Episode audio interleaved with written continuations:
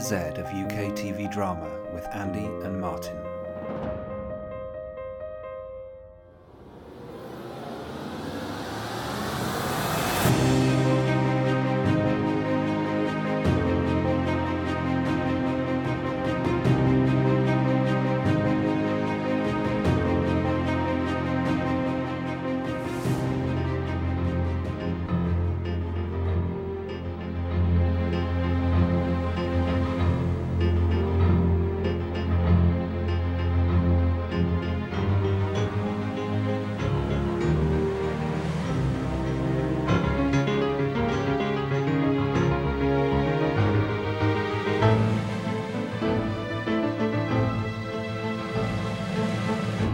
Hello and welcome back to an A to Z of UK TV drama with me, Andy. And me, Martin. Hello. Hello. How are you doing? Yeah, okay.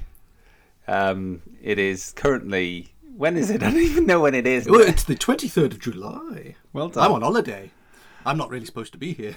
No, you've got a special note from your mum, haven't you? I have indeed saying I'm allowed to go online for a morning. Yes.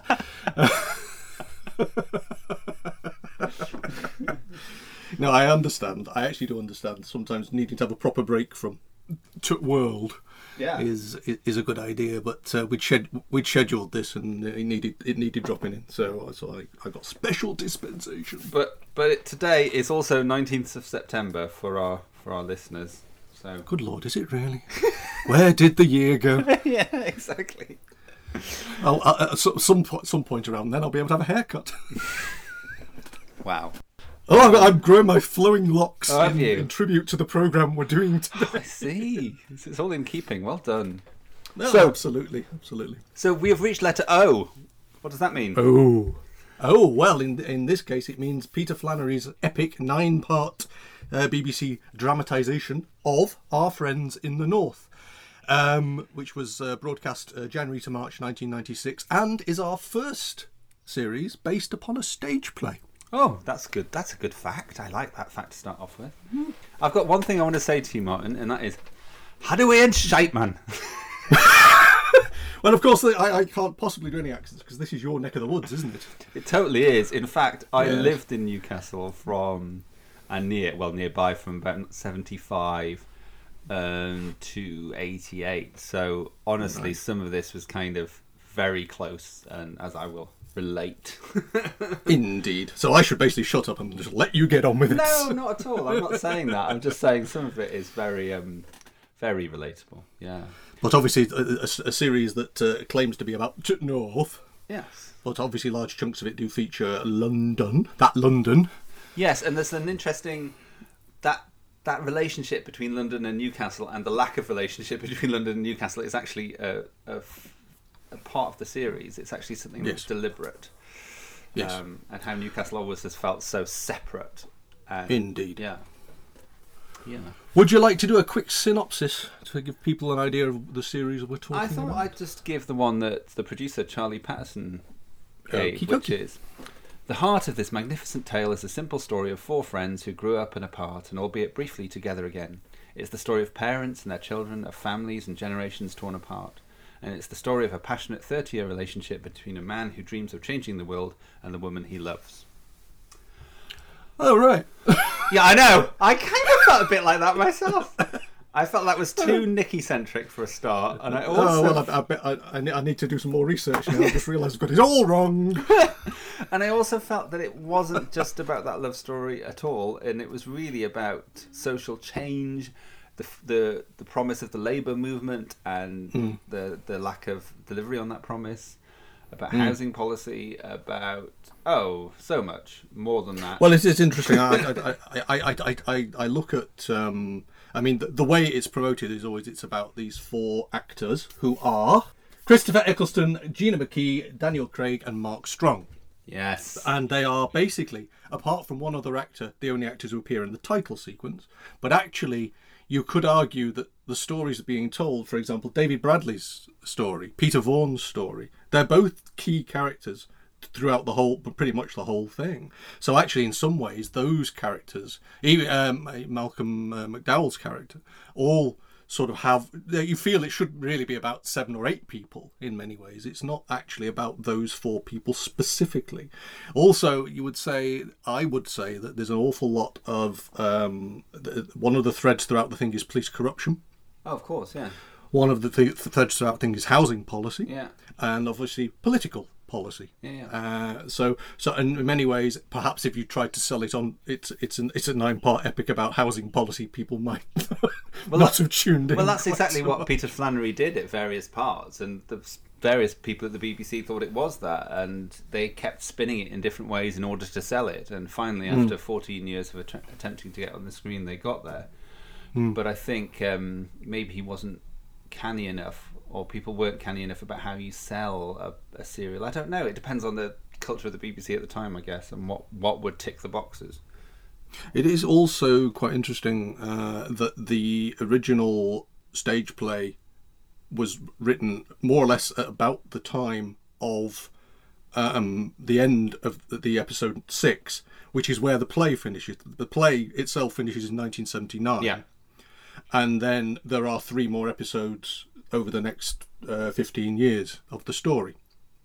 And obviously, that almost that re- reflects the amount of time it took to get the story to the screen. yeah, it's yeah, so so so it's kind of like these final sort of three. They're almost like a coda in many ways because they are taken much further apart in the timeline. I mean, the first three episodes are basically not quite three consecutive years, but pretty close, and then the rest of the 30 years takes place, you know, in, in the other six episodes. Yeah.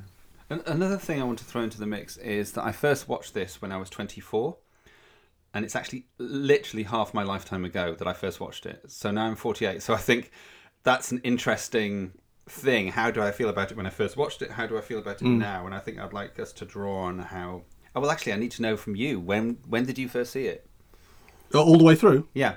Last week. Oh wow. Okay. okay, I, I, had no idea. Okay. I, I, was I was in a, a very uh, in 1996. I was in a very strange situation in my life, and I was I was living in a shared house, and it was a very complicated uh, setup. And I did. I'm pretty sure because I was quite a big BBC fan in those days, and they were, and this was being pushed as a you know a landmark drama, and you know the sit down must see. I'm fairly sure I watched the first one. Fairly sure. I may even have been out, came back in, and the first one was on. It might have been on a night I was going off to doing some night school. You know, literally. I can't remember watching all of it at the time. I can remember watching some of it at the time. So I think it's not that it didn't grip me, I just had too much else going on. And in those days, I didn't, you know, I, I mean, I might, I might have recorded certain shows, but I didn't record everything. So I, I don't I genuinely don't think I saw it, or a lot of it surprised me this time. I mean, I've seen obviously over the in the intervening twenty four years, I've seen clips. I've seen, uh, you know, the, the, amusing photographs of Daniel Craig in a massive wig, um, which we'll come on to. But um, the actual series itself, I genuinely don't think I watched it at the time but then again, I'm I've got I've got form on that because I've never seen um, what's that one about the lawyers. This Life. Never seen This Life either. Yeah, it's not quite in the same league as our friends, I wouldn't say, but hey. No, no, I, am just saying there, the, the, yeah, these, these the things gaps. that people say. Yeah. I literally have, for some reason, I've maybe I've just spent all my, all my time sort of looking in the in the deep and dismal past, and you know, I'd I'd rather watch all the episodes of The Prisoner. I literally don't know, but um, for some reason, maybe maybe I got the impression it was too worthy for me at that time. I literally don't know, or maybe, like I say, there was just too much going on. But at the time, I missed it. Yeah. So I would like to get into some of the the background in a bit more detail before we start delving into the episodes. Mm-hmm. Um, I like this quote from Christopher Eccleston, which is the kind of demanding high quality drama which isn't heritage style theme park television, which had been missing from British TV. Oh. Yes. And from Peter Flannery, um, Peter Flannery said, um, "Large scale original drama serials take a lot of time, money, and commitment. I think this. I think the drama serial was really one of Britain's greatest cultural inventions in the last century. It is now all but eclipsed by the series form, by the long runners and the soaps, dramas mm. that refuse to end. It's like watching loads of talented writers, actors, producers, and TV executives who appear to have contracted Alzheimer's and forgotten that they've already said and done all this." To be useful to an audience, a story has to end. It is the basic duty of a story. Um, and I find that interesting. I thought I should read that out because this is a TV drama podcast, and really hmm. we're talking about TV drama serials. Yeah, there's hmm. some series you could argue, which you know longer runners, but hmm. yeah, it's it's interesting this idea that you have to have an ending for a story to be a story. I just thought it was an interesting angle, and also just the fact that the chances of something like this being made, I think, at any time are quite slight.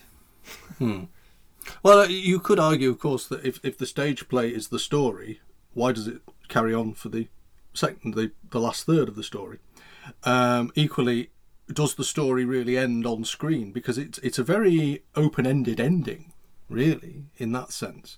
Certainly in terms of, of one of the characters, and if I, well, at least one of the characters. I think that feels deliberate to me because I think the writer is very much um, showing a passage of time, but also very keenly making a point about how history repeats itself continually, and you just it's this waxing and waning that we keep seeing in all these drama series of times of good, times of bad, um, but all the way throughout corruption. And I think that's why it's hard to have a, a firm ending to this because he's not a trite writer. He would never say, and now we're in this phase of glory and everything's going to be It's okay. utopia yeah, it's never going to we're happen. currently living in. Yeah, exactly.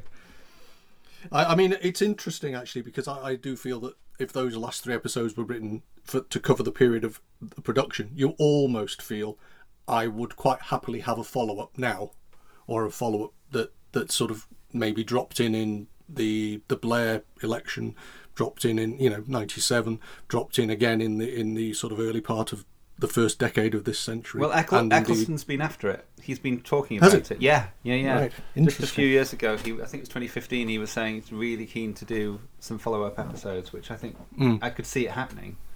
But I, I don't think it would actually, in terms of themes, I'm not sure it would actually take us. I don't think the the story would take us anywhere new because it would just be the same things happening and the same. Well, yes, he's also yes, he's also now the same age as he was playing in the last episode. I know which is which is kind of weird because he looks nothing like the, the made-up version of himself, really. Mm. You know. but anyway, we have four leads. We do. Should we briefly touch on who plays who? Or, Yeah. um, So we've got we've got Christopher Eccleston as Nicky Hutchinson. Um, he was Mm-hmm. straight out of Cracker and also Shallow Grave, which, Hmm. by the way, Shallow Grave, Danny Boyle. We could have had a very different series because Danny Boyle was originally slated to direct it all, but Mm-hmm. um, Shallow Grave was suddenly too successful, so he pulled out Mm-hmm. three weeks before production. Oh. He's got form with it. Yeah, but I think it was Danny got to got Chris to stand to you know to go up Hmm. for it. Yeah. We've got uh, the uh, Mr. James Bond, Daniel Craig. Uh, in a, I'm not sure how, how early in his career this is. I but it's early. certain- yeah. Yeah, but he he, he uh, weirdly doesn't appear in one of the episodes at all, which I find slightly bizarre, Oh, I didn't think that. I just thought it was deliberate because there he's was- meant to there was out. no of- need He's for- meant to fall out yeah. of view. Oh yeah. Yeah. no, I just I just mean in terms of, of when you're tracing the four characters through time. It, it just seems peculiar that one quarter of them doesn't feature at all in one of the episodes. It's it's um. They need to punch your kind of card interesting. feed, don't they, Martin? You're like, you must Well- all be present.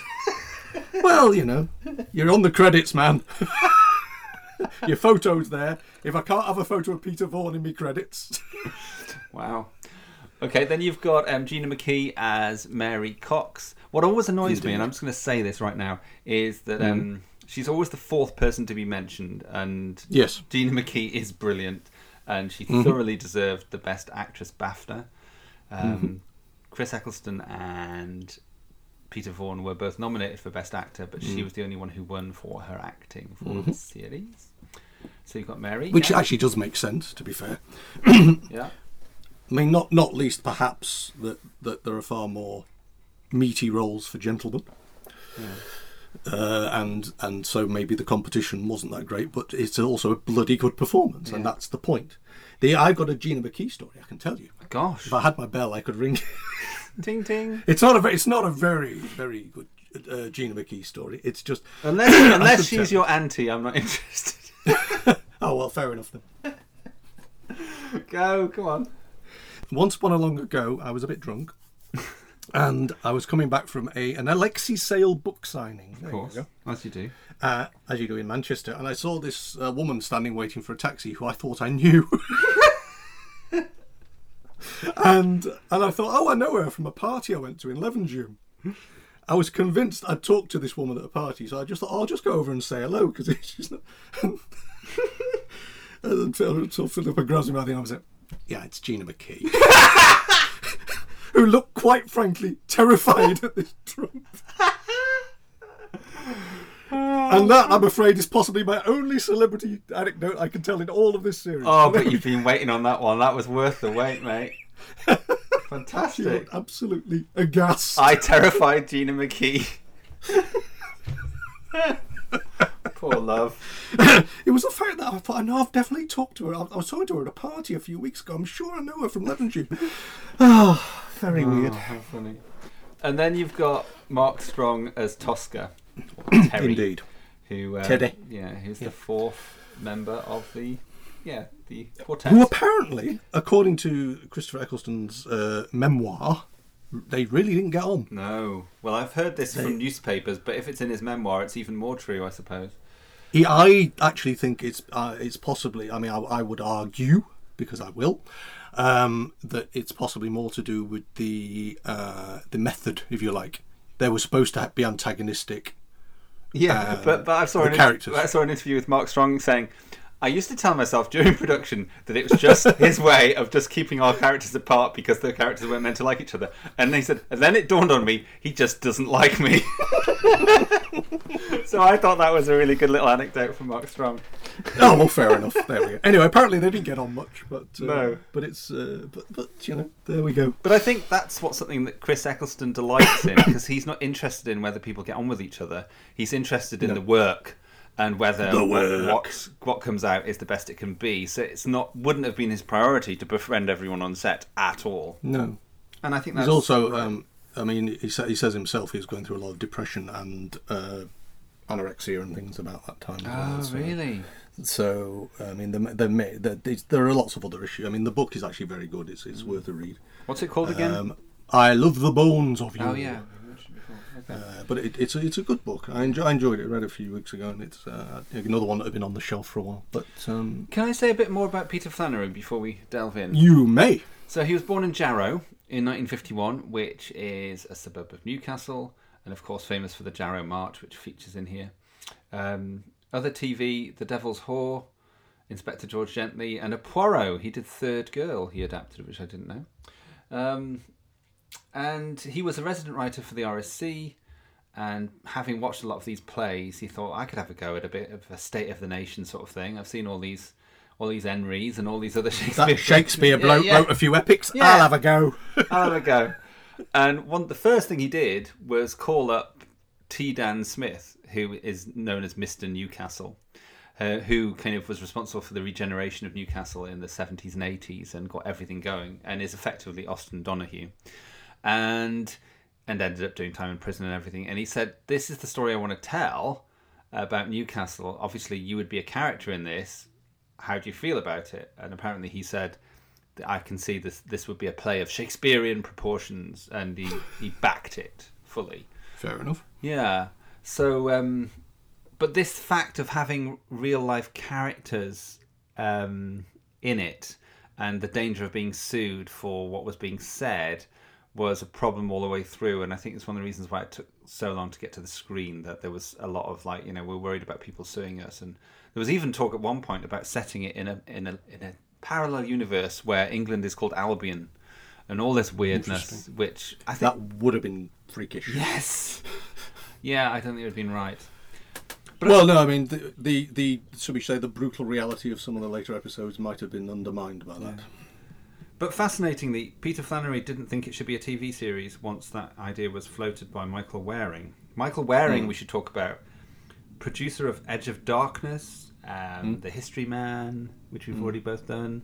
Loads of. Oh yes, loads lots of things. connections coming up. Yes. Yes. But he was inspired in thinking it could be an epic TV drama serial, and he cited Heimat as his main inspiration for the idea you could have a really in-depth um, drama series. Analysis. All right, okay. Yeah. That's- that is interesting. German I mean, I, it famously took half the drama budget of a year, didn't it? Yeah, totally. it had to Um, succeed.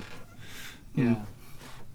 And uh, I'm trying to think. Really, I know. I know it's weird because obviously we've been doing this, but I've been trying to think of of, of the years uh, b- before and after it, and and you know because 1996 when this was on was also, I mean, it was the year of the B- uh, the Doctor Who co-production. But the what I'm trying to think of any other big dramas slightly before and slightly after, and I've not done that research. I so think I'm honestly, myself it was here. in a period of really very little going on. I mean, I Hmm. remember it was things like peak practice and all this crap.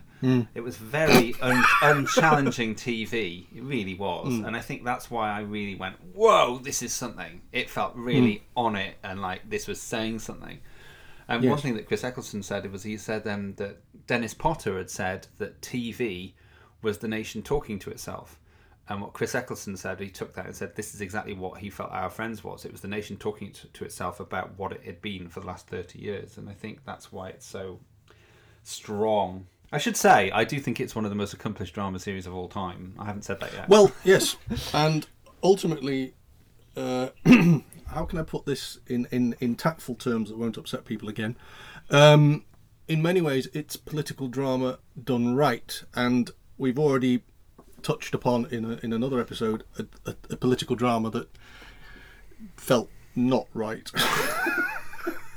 Well, I'm glad you've said it because because we we've been critiqued as if as if it was just me criticizing it when you well, also no, I mean criticised it's it's. I, I- mean it, it's interesting because uh, if we start connecting the dots between some of the uh, series we've already covered in this series, Hmm. which was never the plan really, but you start to see the, the little bits of corruption that turn up in Edge of Darkness. Hmm. So that's a theme of, of that era, but also the little bits of council corruption that turn up in the Beiderbecke affair. Yeah. you know you start to see that these these threads are starting to pull together.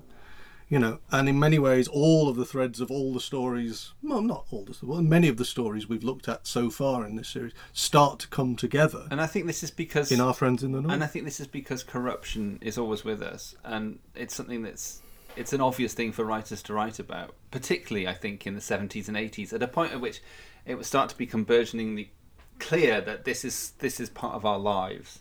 I mean, we're at a completely new zenith of that right now, but it's kind of oh like god yes. it's it's interesting. well you could again you look at it now. I mean 96 when this was broadcast was the absolute arse end of the major years. Yeah, And while and whilst Major is now starting to look like one of the shining lights of politics, yes, in the last- exactly. One of the good guys, almost. al- al- Almost. thirty years. Yeah. Uh, a lot, a lot of his, um, I could say, presidency, his uh, uh, the Parliament, his government, was was was tainted by lots of scandals, and of course, coming out of the um, thirteen years of that woman, Exactly, that woman. um, you know, it actually you do start to think that maybe the BBC could never have made this series at any other time. Yes, Because, actually uh, true in terms of possibly riding the wave of New Labour, they might have got away with it, but yeah, but um, but certainly now they would be absolutely slammed for for attempting to make a drama like this. They Yes. would just say it was all all anti-government, lefty nonsense. anti-that. Yeah, exactly. Yeah, yeah. Rather than actually just a depiction of a history.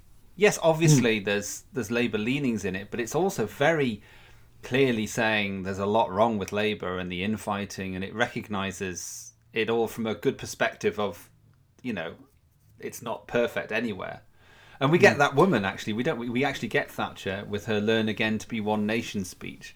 I found it particularly hard watching the speeches in this because it's the same old twaddle recycled forever. Mm-hmm. But now we're at a point where it's just impossible to stomach any of it anymore.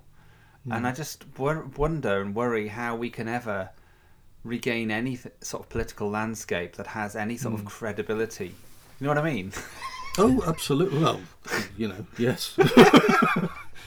It is actually difficult in, in, in any any drama. I mean, to a certain extent, all sorts of TV series have to do this. They fictionalize, which means you have events in history, but but you put fake MPs in it. you put fake, you know, P- MPs that didn't exist. You sometimes have to mention uh, constituencies that do not actually really exist.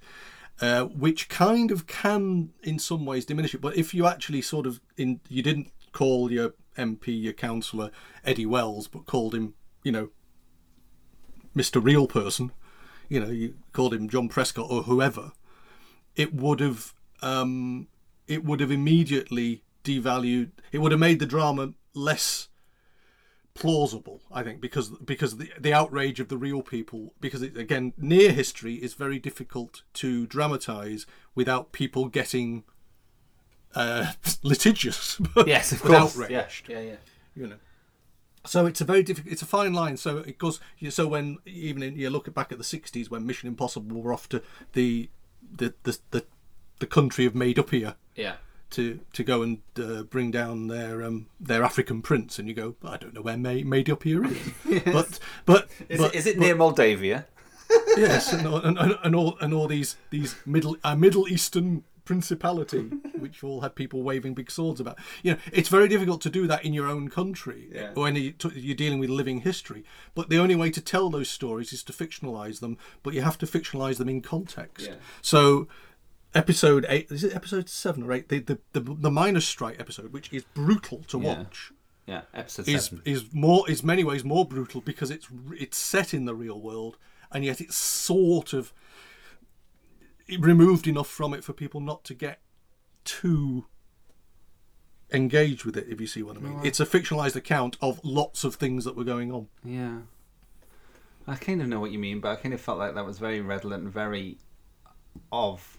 I mean, the key thing about the miner strike episode is that it was from the pers- from a perspective that wasn't given by the news at the time, Oh God, yes, because absolutely. the news at the oh. time was all these miners are evil and they're doing the wrong thing, rather than the, this whole society, these communities are being completely shafted by, you know, by the government and this police brutality and all the stuff that we weren't hearing about.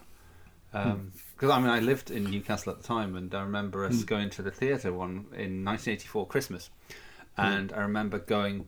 It was afternoon because we got to the theatre early, and I hmm. remember seeing. We may have even been to see a matinee, but anyway, we passed two buses carrying miners who were going to cross the picket, and the the buses. I remember I was really frightened by it because the buses were covered by um, wire on the windows so that the picket line um, miners couldn't smash the windows in.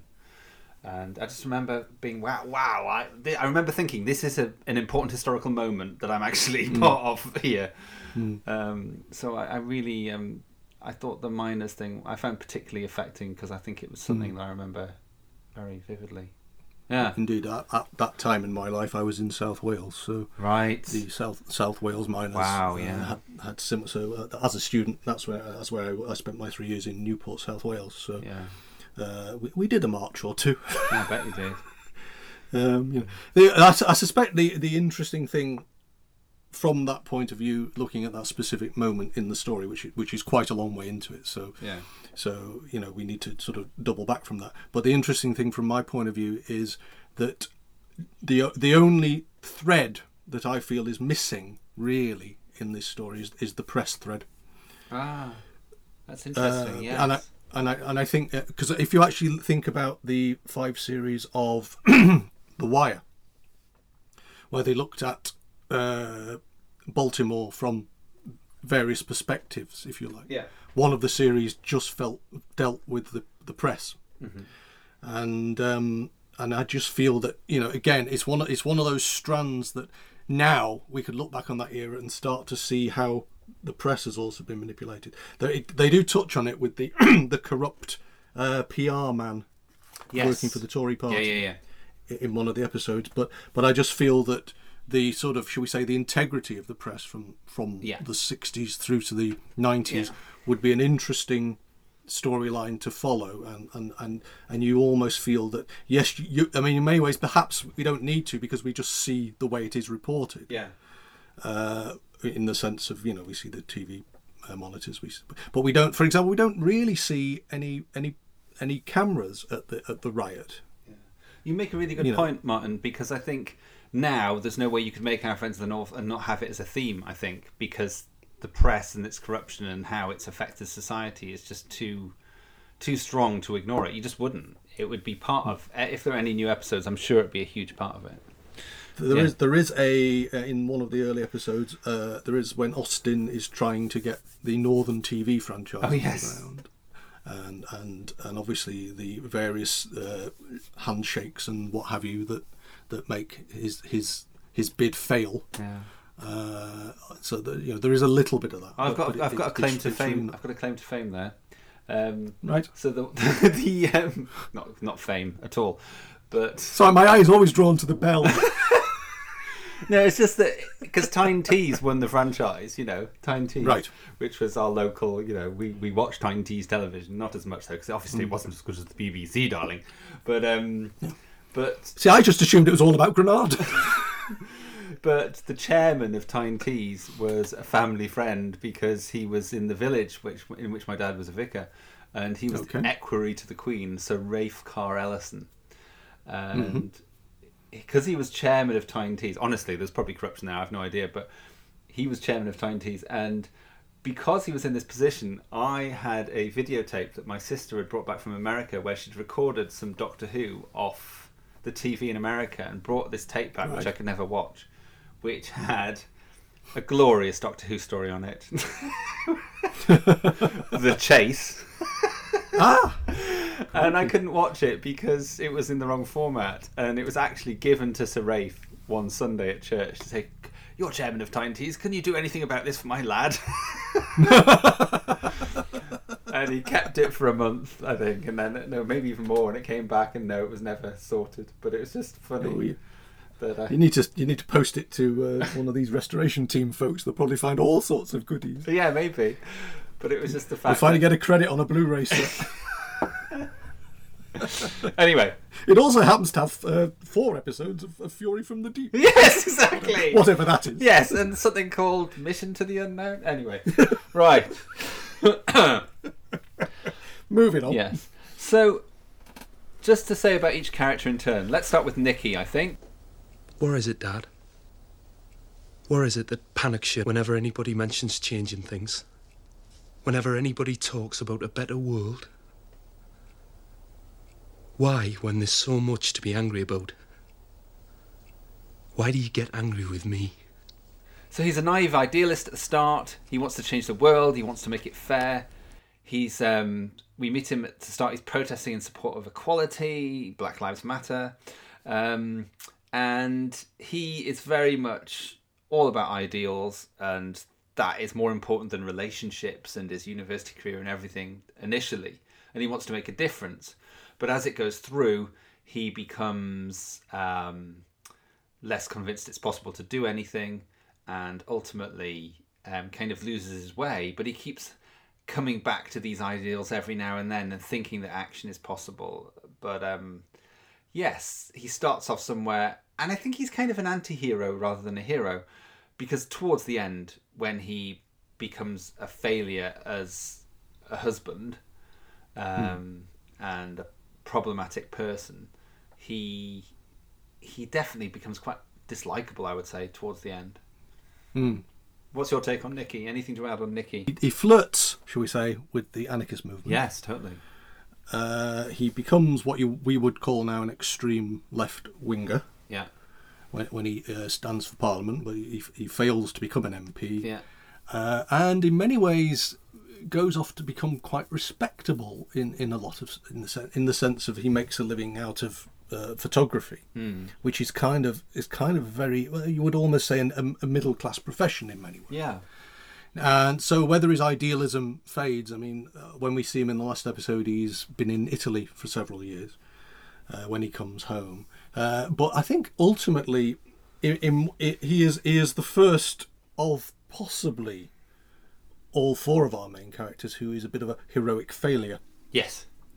And I think all our, our characters over the course of the um, 30 year uh, expanse of this, 31 year expanse of this story, are all to a lesser or greater extent, you would define them now as failures in, in of what they what they hoped to achieve right at the beginning to where they end up. And I suppose that is just an allegory for life, really. Yeah. You know, none of us end up really. You know, we can all be full of dreams at twenty that when we're fifty, we don't quite reach, or, or maybe some of us do better. You know, I mean, uh, for example, um, of the four, the one who, shall we say, seems to get the most comfort out of life isn't necessarily the most deserving or necessarily the most likable Yeah.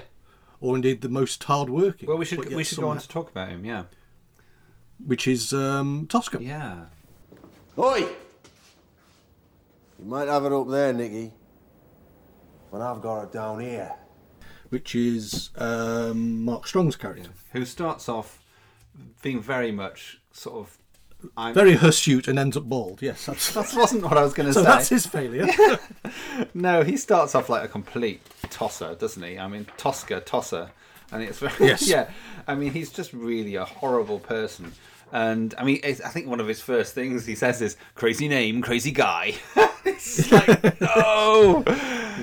And but he is actually horrible throughout. I mean, Yes. you know, it's just that in the end he finds a kind of calmness or a kind of uh, contentment that maybe the other three characters don't find. No, and the way the way to that contentment is, you know, he's the Tory, isn't he? Let's be honest. he is, and I think he's a character that was was crucial to Michael Wearing, particularly. He really wanted to bring up Tosker, particularly in the later episodes that you know he commissioned hmm. Flannery to write more, and make it clear that there was this story of this story of this story, in addition to the other characters, and the story Tory of the Tosker the Tosser. yeah, and but he, in many ways, is for me the most Geordie of the characters, even though he's not called Geordie.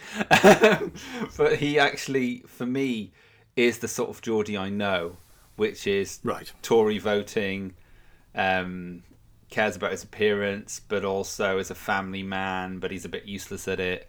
Um, likes his music, likes the football, but he kind of, yeah, it's it's it's very much the archetype that I I know um, more than the other characters. Although I, I- Mary, Mary, I, str- I struggle with for lots of reasons. I will I will explain.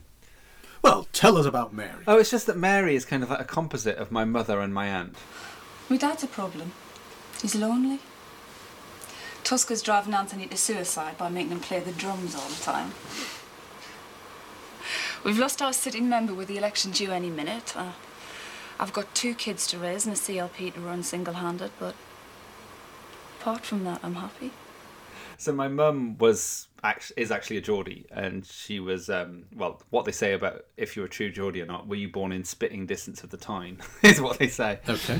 Um, and she was born um, there and lived all her life there until she met my dad, and then they went off down south when she was well, yeah, probably about twenty mid twenties, but she was basically born the exact same year as Mary, 1945, mm-hmm. and very much looked like a dark hair, um, and similar sort of should have done more with her life, didn't do it. Then ended up doing a well. She did her A levels in the 70s, mm. despite my dad not being happy about it, and then they mm.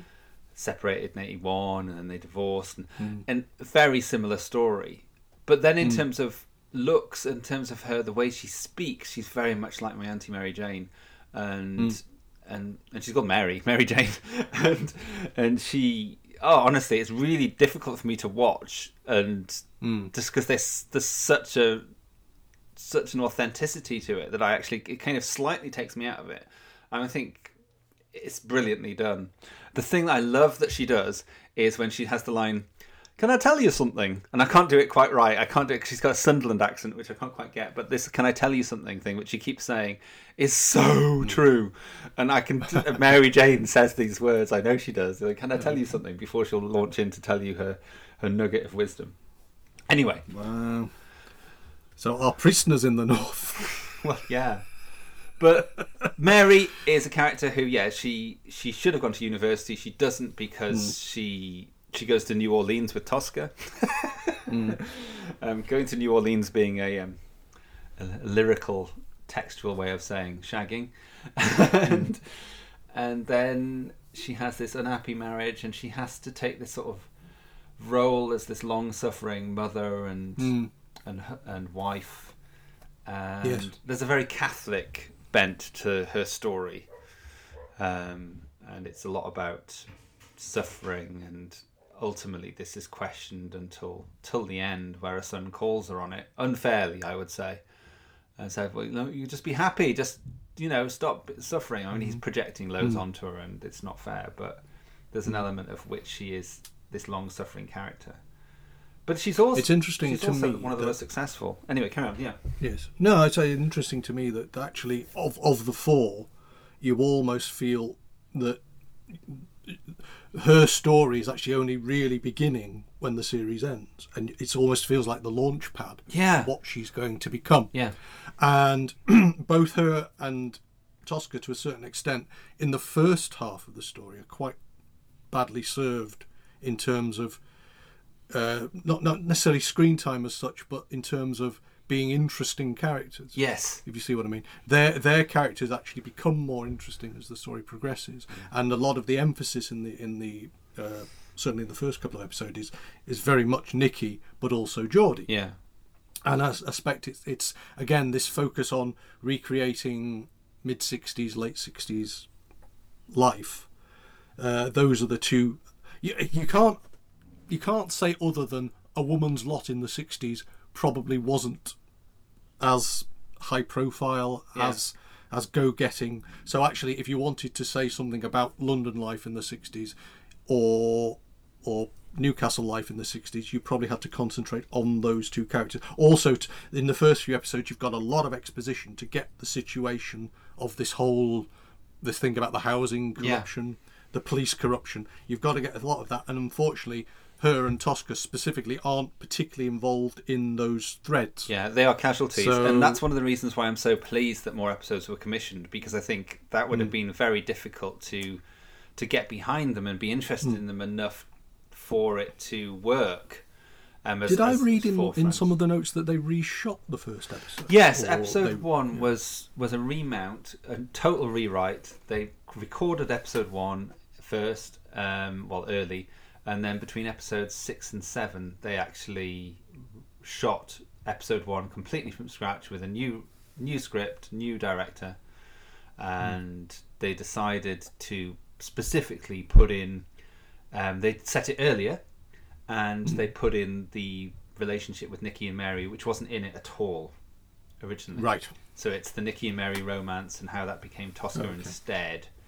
Is And how their antagonism was set up. yes, which is It is actually so quite- important. that, that yeah, Yes, that it does interest me though because you start to see uh, actually because there were things that happen in episode one Yeah. that resonate later on. So you could see actually that would probably come out of the organic thing of having filmed five and go back. Yes. and actually that's quite interesting because you sort of think maybe more drama should do. Well, exactly. Well, this is what the, I saw this ret- retrospective sort of thing of the guys meeting in the pub, the directors, the writer, the producer, and the executive producer, and hmm. that's exactly what one of the people says. I can't remember who it was that this should be done more in in in series where they go back and do the hmm. first episode later, or they rewrite the first hmm. episode on the basis of what they've filmed so far, because everyone agrees, actors, directors, everything, that it was the absolute right decision.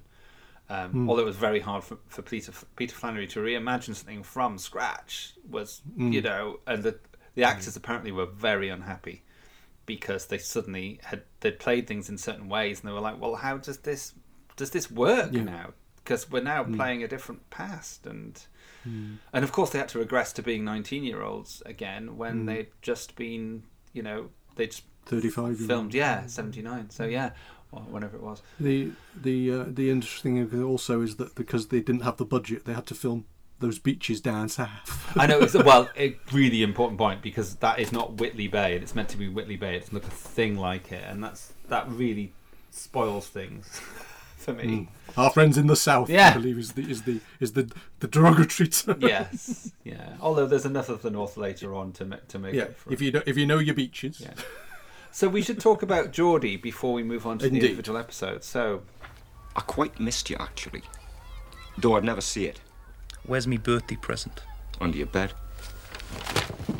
Brought it round on the actual day. but you were too busy failing to get your leg over in Alabama.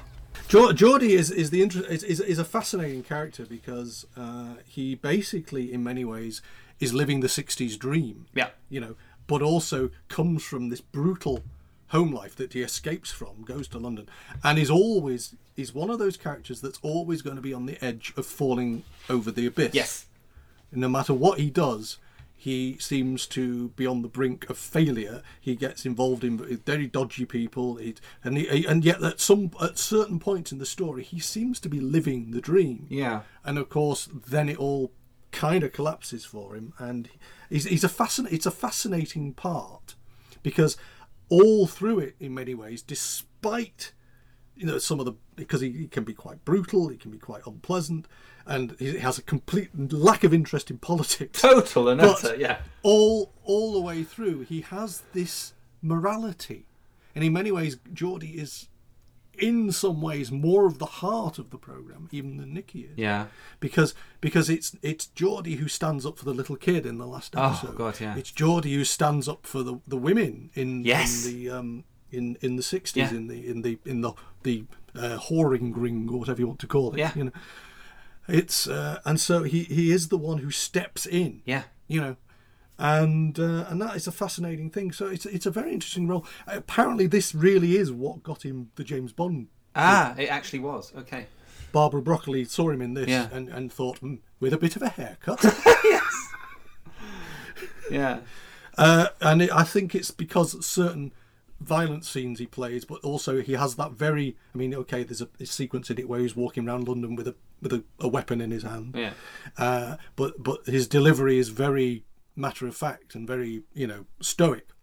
But um, but in the end, it's it's it's a hell of a part. Even though in in a large part of the plot, he really has no positive interaction other than occasionally crosses paths with our other four strands of life, if you like. Yeah, he's very much, and I think that's deliberate outsiderness that you referenced, and I think that's why you know you said about him being missing from an episode. I think that kind of emphasised that that he was very much on the outside and very tragic, and and separate. And those times when he does come back, there's one brief reunion in I think it's at the end of seventy four, or is it the end of seventy nine? One of them. Yes, they, they have they have two sort Yeah. of points in the story Yeah. where they're all suddenly in the same place. Yes.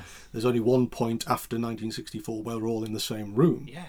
But um, but um, but yeah, again, it's that's the another interesting thing. Really, you're telling the story of four friends Uh-huh. who who grow apart. Yeah, yeah. I want to come back to Which- those, those scenes later. The thing about Geordie that I think is most interesting is because of his horrible home life and the fact that he has a drunk father, is that he actually spends his time looking for love in the form of family, and hmm. he he almost gets it at that point before he's set up by Benny, and he, he there's that possibility of that woman and that daughter, and he's so good. There's a very kids. telling- yeah. Yeah, there's a very telling scene in that, that very first episode where where Geordie actually asks someone, "Do you, do I remind you of me dad?" Yeah. and and basically he, he actually defends him and says he's basically all right when he's sober. Yeah. Uh, but then you see this brutal Oh, yeah. scene with his father, yeah. which is is again I don't know whether that was in the original. You know, I mean, it explains why he runs away to London. Yeah.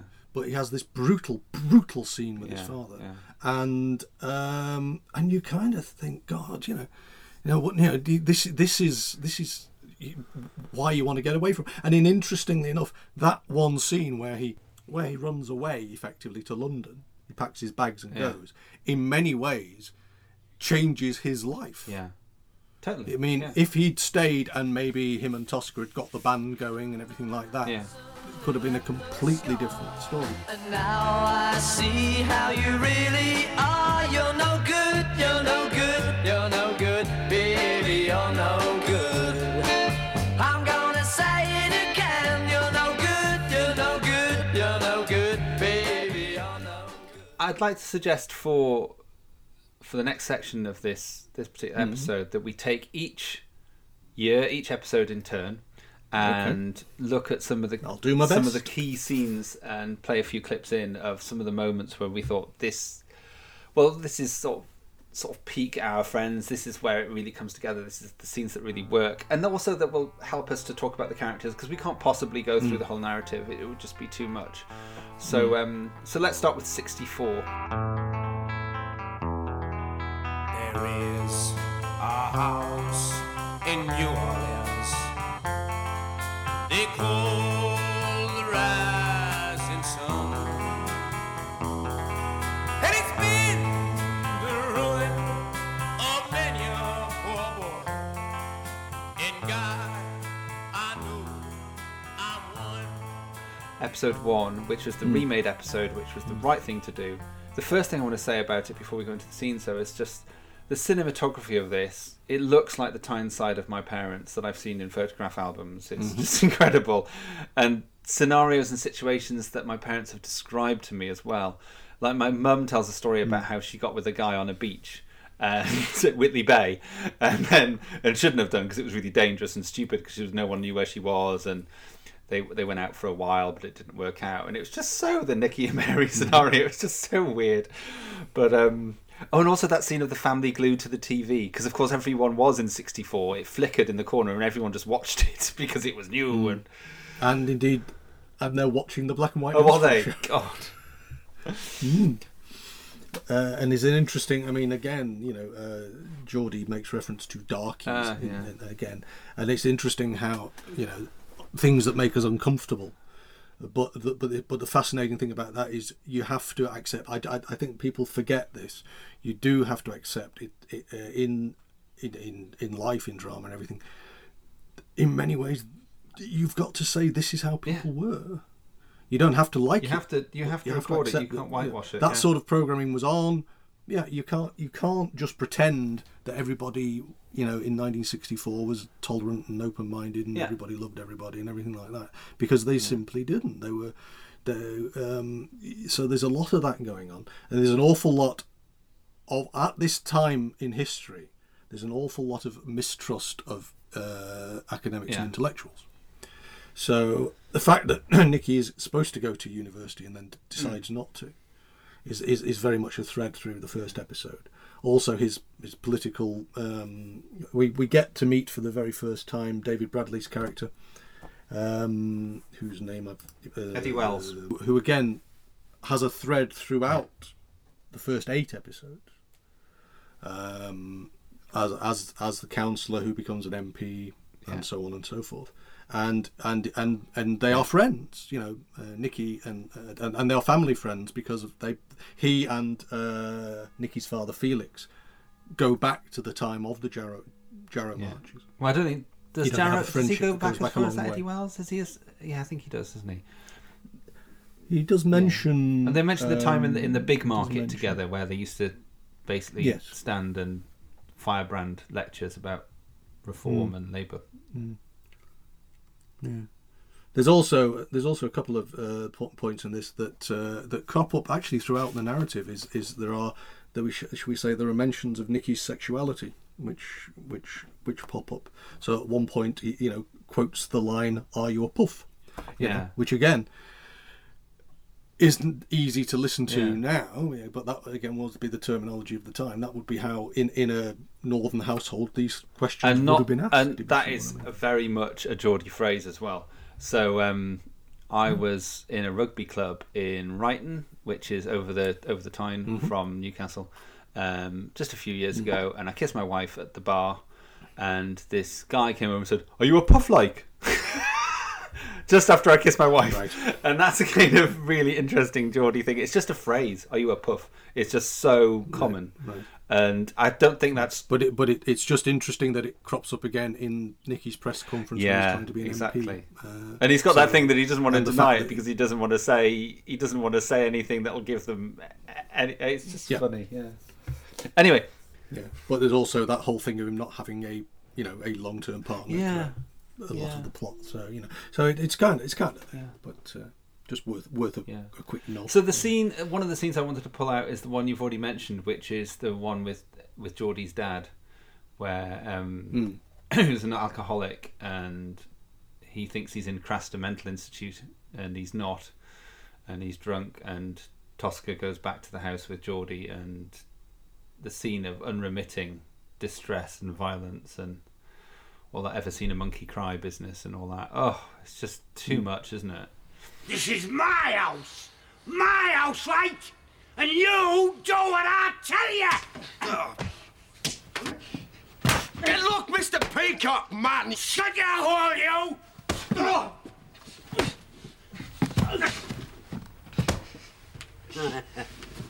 Have you ever seen a monkey cry, have you? Have you? Well, you have now. Look at that. You're a bastard, you are.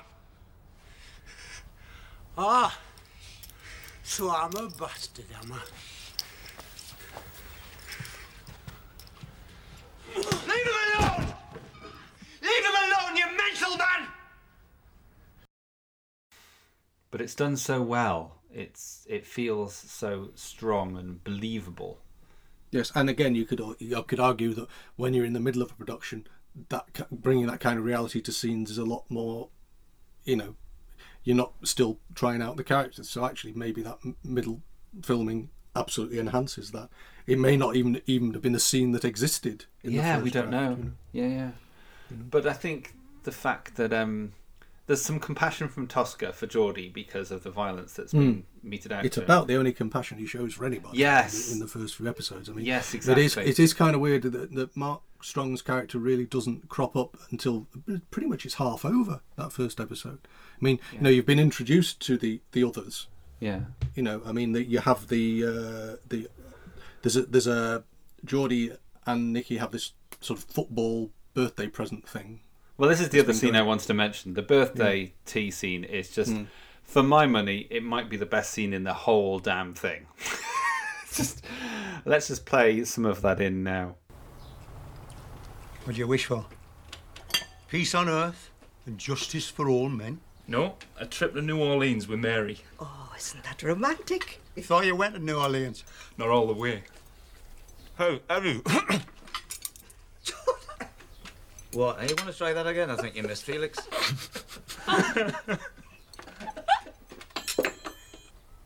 Well, do I see presents? Go on.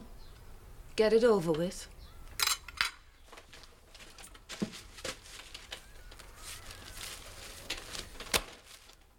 What is it? I've wrecked me brains this year. You haven't got any. Oh, open the flaming thing.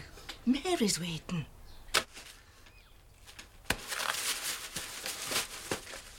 A football! If you don't like it, you can take it back. You'll be lucky. The shop where you first got it closed down five years ago. I bought it first. No, you didn't. I did. Happy birthday. Honestly, just the interplay between the characters, the humour, mm. the lightness of touch, the mm. delicacy of it. Um, oh, just, I loved it. But again, I, I, you know, you feel that that's because now those actors are comfortable with each other. Yes, totally. You know, Yeah.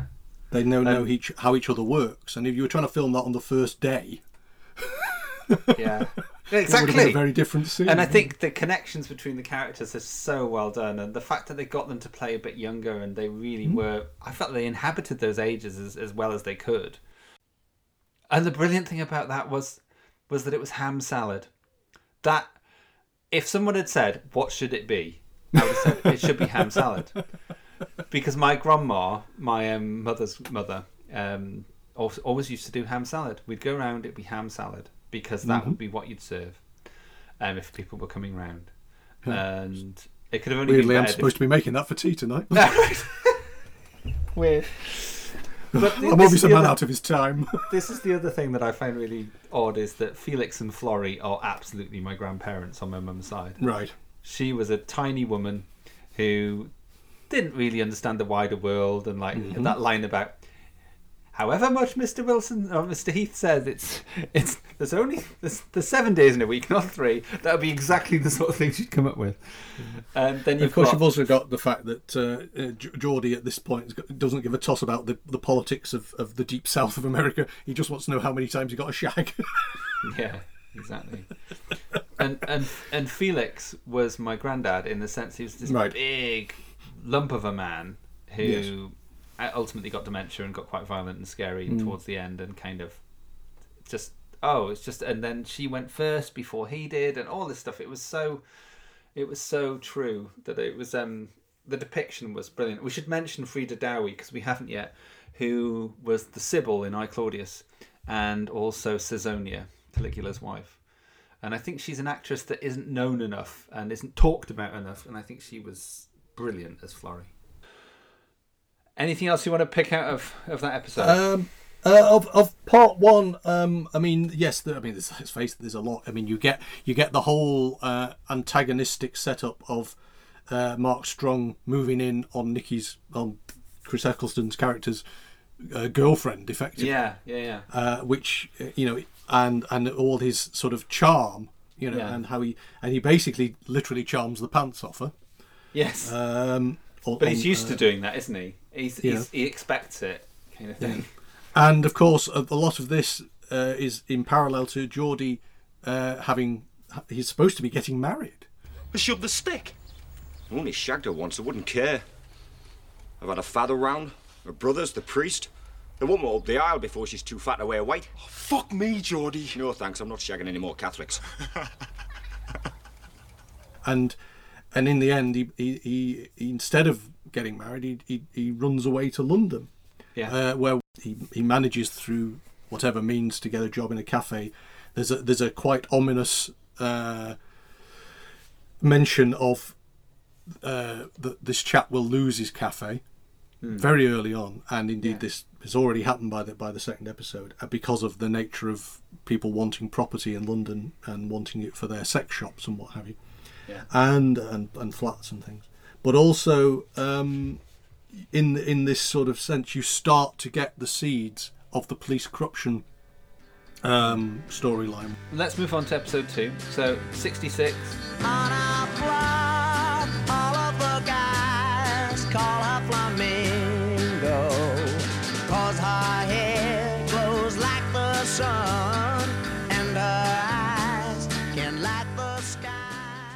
first scene I wanted to, to pull out and talk about was Tosker's tryout in the bar.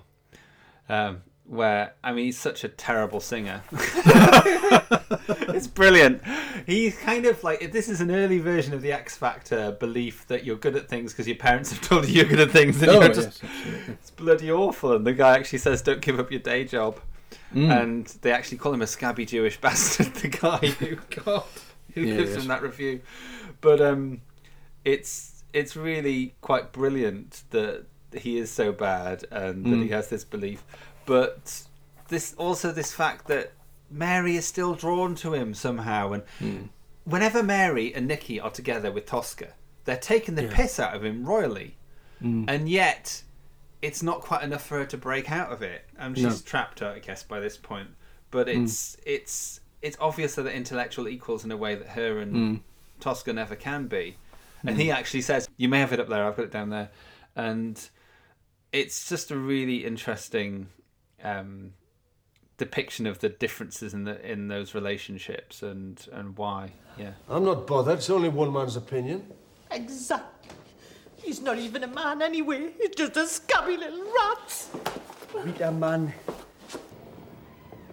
Aye, why not? Got what you came for, haven't you? Good laugh. I'm not laughing. That isn't what I came Well, why for. did you come, eh? So if I bloody needed to ask. Tosker. See you. Not if I see you first. And stay away from her. Don't talk about me as if I was your property. You're me wife! Got that, brains? Mr. Donohue's office boy. It, it, it's a fascinating portrayal in, in the sense that what you've got going on here is the, this hopes and dreams thing, and then real life being so bloody grim. Yeah. I mean, you know, I mean, he's got this. Uh, is, is this one where he, or is the, is the Rhodesia one? Does the Rhodesia thing pop up in the next one? I think it's around this time. Yeah. Yeah, It might it's, be it's the when, next one. it's No, it's when the next he, one. It's he, the next he one. loses he loses it, he loses his really drudgy job. Yeah. You know, and uh, and yet obviously at this point all he really wants to do is become a singer in the band. Now, of course, again in context, this is 1966. You know, Yeah. where anybody with a guitar was was doing Yes. it on top of the pops really. So you kind of it, again it, it sort of sits you know very well with with the kind of dreams that people of that age would have had. But I mean, if you think about, um, I mean, Lennon at this stage had a wife and child. Yeah. You know, so you know, in many ways. Tosker, Tosker is kind of a reflection of John Lennon in some Yeah. ways. We should men- yeah. nobody shoots him. Yeah. We should mention about the music being such an important side to this Oh, this drama, absolutely. the soundtrack to the times, and we've got the House Yes. of the Rising Sun, which of course is there also because there is a house in New Orleans, which is used as a as euphemism for sex all the time. Yes, um, but also it it, it uh, the the been a ruin of many a poor boy. But it, Yeah. it, it actually it crops up again in the final episode. Yes, it does. So, That's so, so it, yeah. there's a beautiful bracketing of that that tune specifically. Yeah. But you've also got like Pretty Flamingo and You're No Mhm. Good, Summer in the City as it moves on. It's just some fantastic choices that really raise it and give it a, a feel. And pinpoint the year. The same. Yes. Same with the punk and and the seventy nine and all that kind of. You know, and and uh, you you know even even the uh, the miners strike one. You know, the the music tells you where you are immediately, and and, and it's exceptionally well done. Yeah. So, have you got a scene, another scene from 66 you want to pull out? Um, I'm just going through. oh, Well, th- this is the episode in which Malcolm McDowell arrives. Yes. Who, who famously also gets his picture in the credits. Does he? Where? Yeah. He, he he very briefly pops up in, in the opening. You know when you got the, the Oh, the- I the- see, yeah. the the, the sort of shattered um, uh, tableau thing that makes Yeah. up this beautiful title sequence. Actually. It is a Just- beautiful title sequence, but I tell you, this time it really annoyed me because Right. what I wanted to do is to do the Shattered Shards, and then Mm. when it's the episode that comes up, right, this is 66 or this is 67, I think it should Mm. be on the faces at that age when the title. And it's that's a missed a trick there because Ah. they always end showing 1995 look when it's the year, and I'm like, no, you've done it wrong. And I, I just, I just want a, a specific tailored Oh. credit for each episode. Graphic designers. I've graphic critiqued. designers. You see, they, they realise everybody everybody's a critic. Everybody can have an opinion on artwork. but I, I do love the music, and I do love the title Mm. sequence. It's it's really lovely. Yeah. But uh, Yes. very very briefly, uh, Malcolm McDowell does pop up in it. So, um, Yes. Okay, I'll let you off. so um, yeah, so he again he only actually features I think because he, you don't see him after 1974, do you? No, So he's he in feature- he 79. features in He's in 79. 79. is it? So he, Yeah. he features in five episodes really. Yeah, But yeah. um, I thought, and apparently all filmed in three weeks. All of his Ah, all of his yeah. scenes in three weeks because he was because he Mm. was living in America, so they had to do all his scenes Mm. first. So they even had that problem as well. They had to film Mm. all of his scenes and regardless of the episode for the first three Okay. weeks, and that was everything that got in the can first. And I think the scene that really sums up Malcolm McDowell's character and the connection with Geordie, who he really has, I think he has genuine affection for, Mm. is that scene where they agree that you keep the clubs and I'll take the shops. Mm. And there's the brutal attack on that man, and Mm. Effectively becomes his PA almost Mm. instantly as a result Mm. of his his loyalty. Because that's the thing about Geordie, he wants to give people his loyalty. He's desperate to belong, and I think he sees Benny as a father figure. I think there's definite element of that, and that is part of his loyalty and his connection with this guy. And Mm. Benny is, I think, looks at him looks at him as the son he didn't have, sort of thing. Or he Mm. probably had lots of sons, probably didn't he? To be honest, just didn't acknowledge any of them. No. But um, yeah, what do you think of his performance, Malcolm McDowell? It's uh, well, it's it's Malcolm McDowell. What does that mean? Well, I mean, I, I, I, I, there are certain actors when they turn up, I, I don't really feel in many ways they have to to portray. You, you know what you're going to get. Yeah. If you see what I mean. Yeah. And you, you get sort of prime McDowell. There's a long campaign ahead against the police, against the criminal elements. I've got nothing to offer you but hubble bubble, toil and trouble, and at the end of the day, ultimate victory. So, pull your fingers out. What do you say, Jerry? Okay. Thanks, Mr. Barrett. Okay, thanks, Mr. Barrett. I love it. I love it. I love that accent. Because he, he was very high profile at that point. So again, Yeah. that three week window explains a lot, you know. Yeah. And and probably explains why he's not in episode one at all. Yeah. because if they did reshoot, you know. Yeah. Um, But um, it's it, no, he's he he is. He, what you get is that terrifying.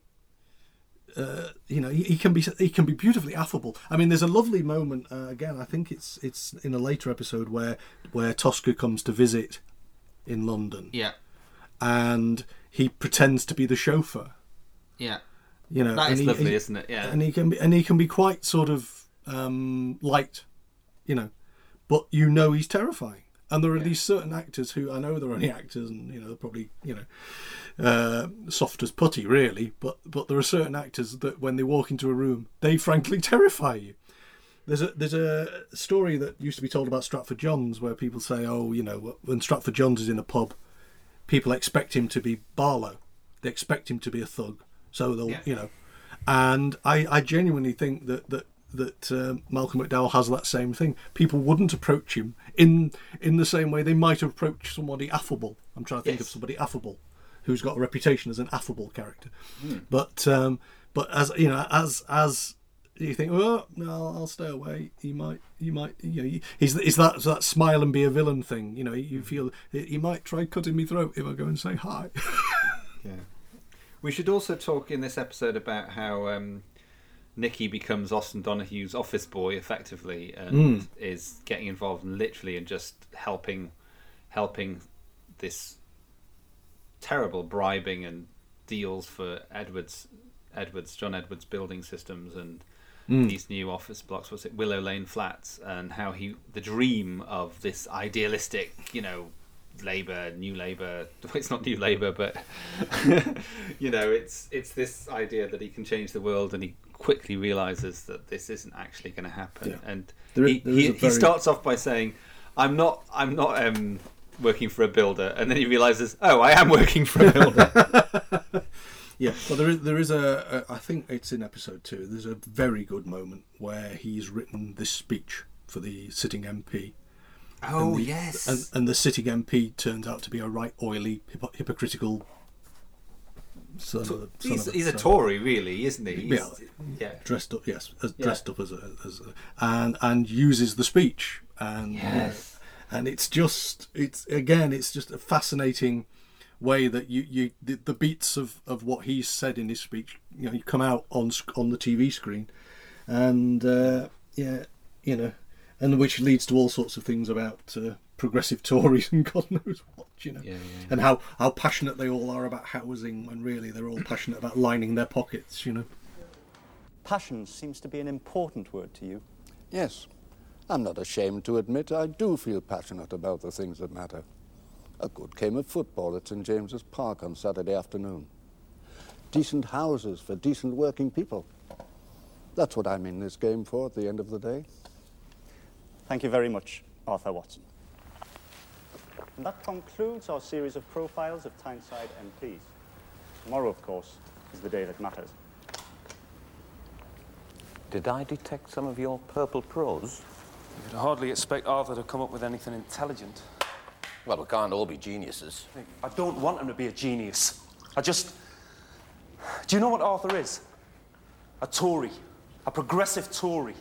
It's Claude Seabrook in a flat cap. Very good. Did he tell you he was once decorated by Franco? Franco? For services to the Spanish people. He puts a word in for Spain whenever Gibraltar raises its ugly head in the house. You think that's funny? don't you? No, I don't. I'm helping to get this bloke elected, and what's he going to do when he gets there? Apart from plug Franco now and then. I did also think in the second episode a lovely scene was that um, specially filmed promo for the Willow Lane flats with Mary and Oscar, and then you, you know, just it was just so clever that that was weaved into it like that. and the horrific reality of it. Yes, exactly. We should move on to sixty-seven.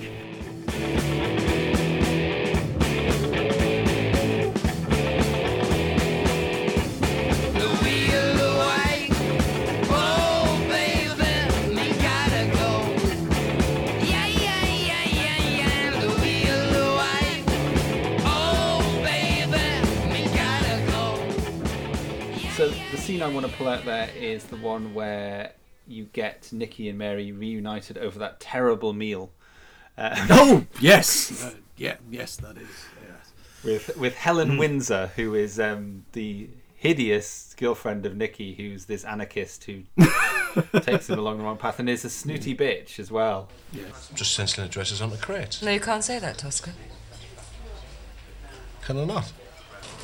The Rhodesian blacks are an oppressed race. Anything you do that helps the white regime only makes it harder for the blacks to take their freedom. Yeah, yeah, yeah, yeah. I'm not interested in politics, so.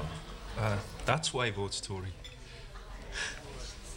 How do you know what I vote or don't vote?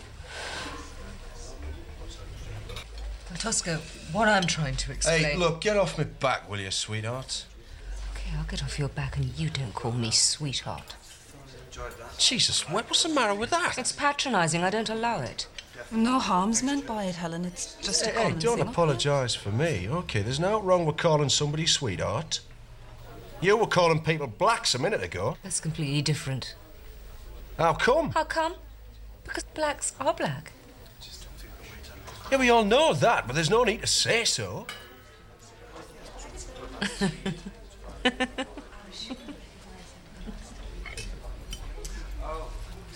Right, I was come to three pound two and two. I'm paying. No, no, no, you're not.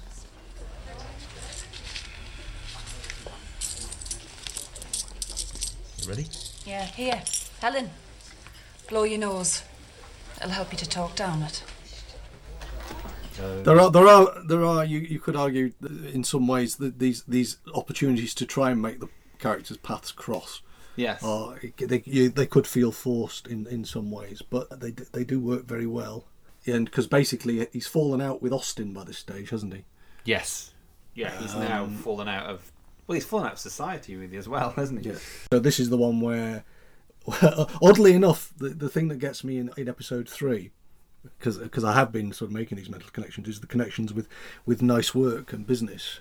Oh yeah. uh, which we watched uh, in our last episode, Hmm. and uh, and how the sanctions row over Rhodesia Hmm. basically leads to Tosker losing his crap job. Yes. The stenciling of Um, crates. Yeah, uh, and and how you know, I mean, how much he hates that job, but how much it's still supporting his family, and Hmm. uh, you know, you look Yeah. you look at these things, um, and it, in the middle of all this, you start to discover that uh, Eddie Wells is about the only incorruptible MP that there is.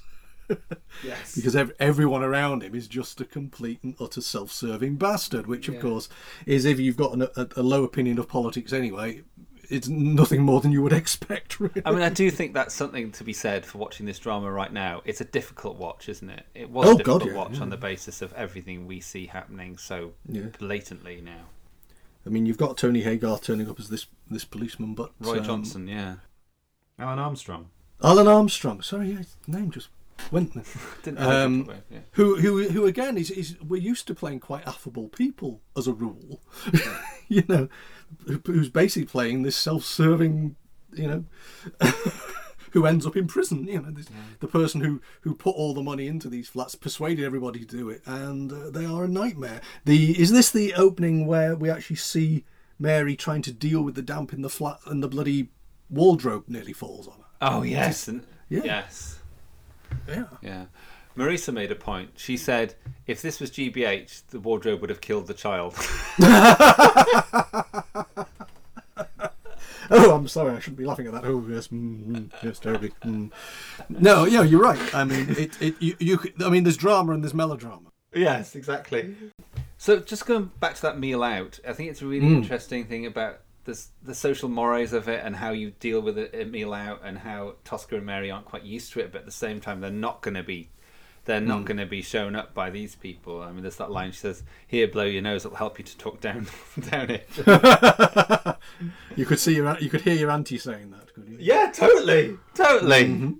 Yeah, I just thought it was a lovely little scene that really summed up the time because it was very chicken Mm. in the basket sort of time, Mm. and also um, that summed up the chasm between Mary's world and Nicky's world at that point, Mm. and and also this idea. Um, didn't she say she's on six thousand a year?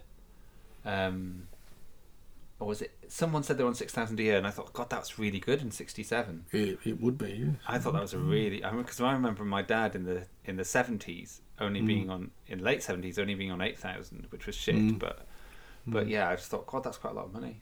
Anyway,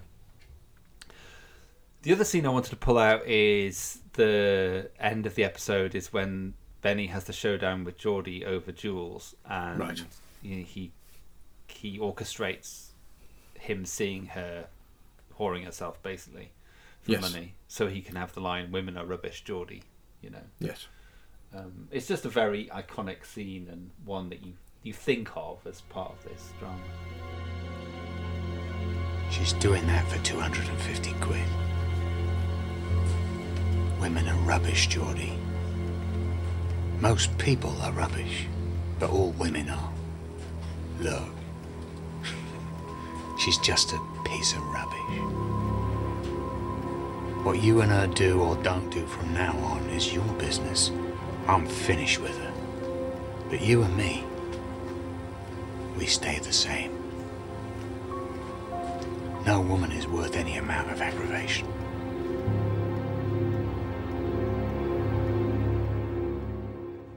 Thr- throughout uh, these these two episodes, you've started to be introduced to the dodgy coppers. Yeah. You know, again, I mean, you know, an- any drama with Donald Sumpter in is usually excellent. You know, uh, David Schofield, who uh, I, is one of those faces I always I always see and think, oh, that's him, and I can never remember his name.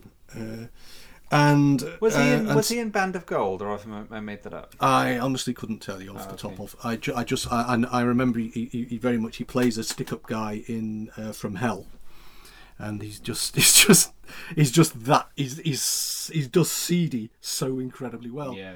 And of course Sumpter does kind of seedy but getting away with it so very well, you know. So you've got this group of policemen, um, and you've. uh, Is, is, I'm not sure at this stage. Have you? Have we already been introduced to Peter Jeffrey as the as the campaigner? I think he's yes, because he's he goes to the sex. One of the first times we see him is when he goes visits a sex shop for his own personal. That's right. doesn't he? Yes. So we get an idea about him straight away. Mm. Mm. Yeah. Yes, and but you, but the, you've got this this network of policemen, and of course you've got Danny Webb playing uh, the policeman who ends up having, shall we say, a certain amount of uh, moral uh, resistance to being bribed. Yeah. Who asks to be transferred, ends up investigating him, and still ends up going down. I know. He, just because he was in the same room as someone else taking bribes. He- yeah, It was. Really so the the only decent copper in many ways, apart from uh, Tony Haygarth's uh, character, the only the only other decent copper still still gets taken down, which is kind of.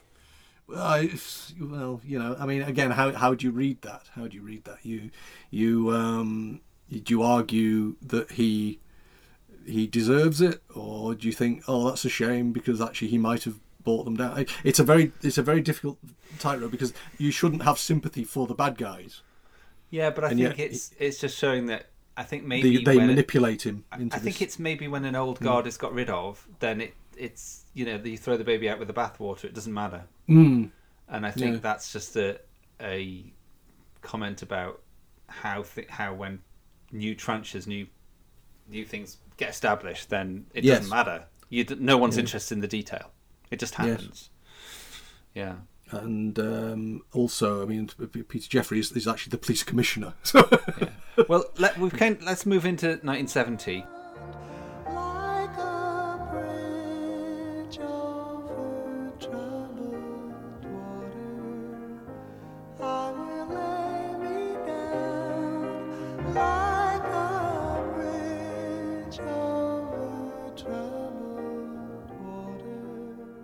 Because the scene I wanted to talk about is the one where Roy Johnson actually confronts Colin Blamire, May- which is Peter Jeffrey, um, about the report because the report that Johnson's done, he thinks there's that phrase he says it can be done, we can do this, and it turns Mm. out it can't be done. They can't, they can't face the um, the whole force of the Metropolitan Police and the connections with the Home Secretary Claude Seabrook and everything, Mm. and, and think they can actually change anything. Mm. But it's the one where he saw, calls Colin a gutless bas- bastard, and I just loved Mm. it. You're a gutless bastard, Colin. Colin. Aye. Well, again, Tony Haygarth is, is is one of those actors who turns up in all sorts of things, Yes. and uh, you know is is astonishing. And, we we and- previously talked about him being um, Claudius's fussy slave in I Claudius. which is a Indeed, totally yeah. different. Yeah, part. absolutely. You know. Yeah. But uh, he, he is he is one of those actors, and uh, yeah, and it's a tubby, tubby little chap, and, and yet can play gritty Ah. as steel, and um, and you know, and uh, absolutely the again in, in many ways the moral heart, and of course a Newcastle copper going down to London to investigate. Yes, which that- starts that to connect our yeah. worlds. You know? Can I help you? Yes. I want some straight answers to some straight questions. One, is it now the official policy of the CID to abort my inquiry? Bollocks. Never mind bollocks.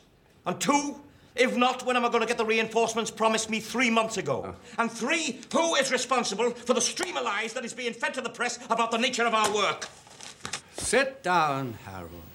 How do you feel about those connections? Do you believe in them? Do you feel they're contrived, or are you okay with them?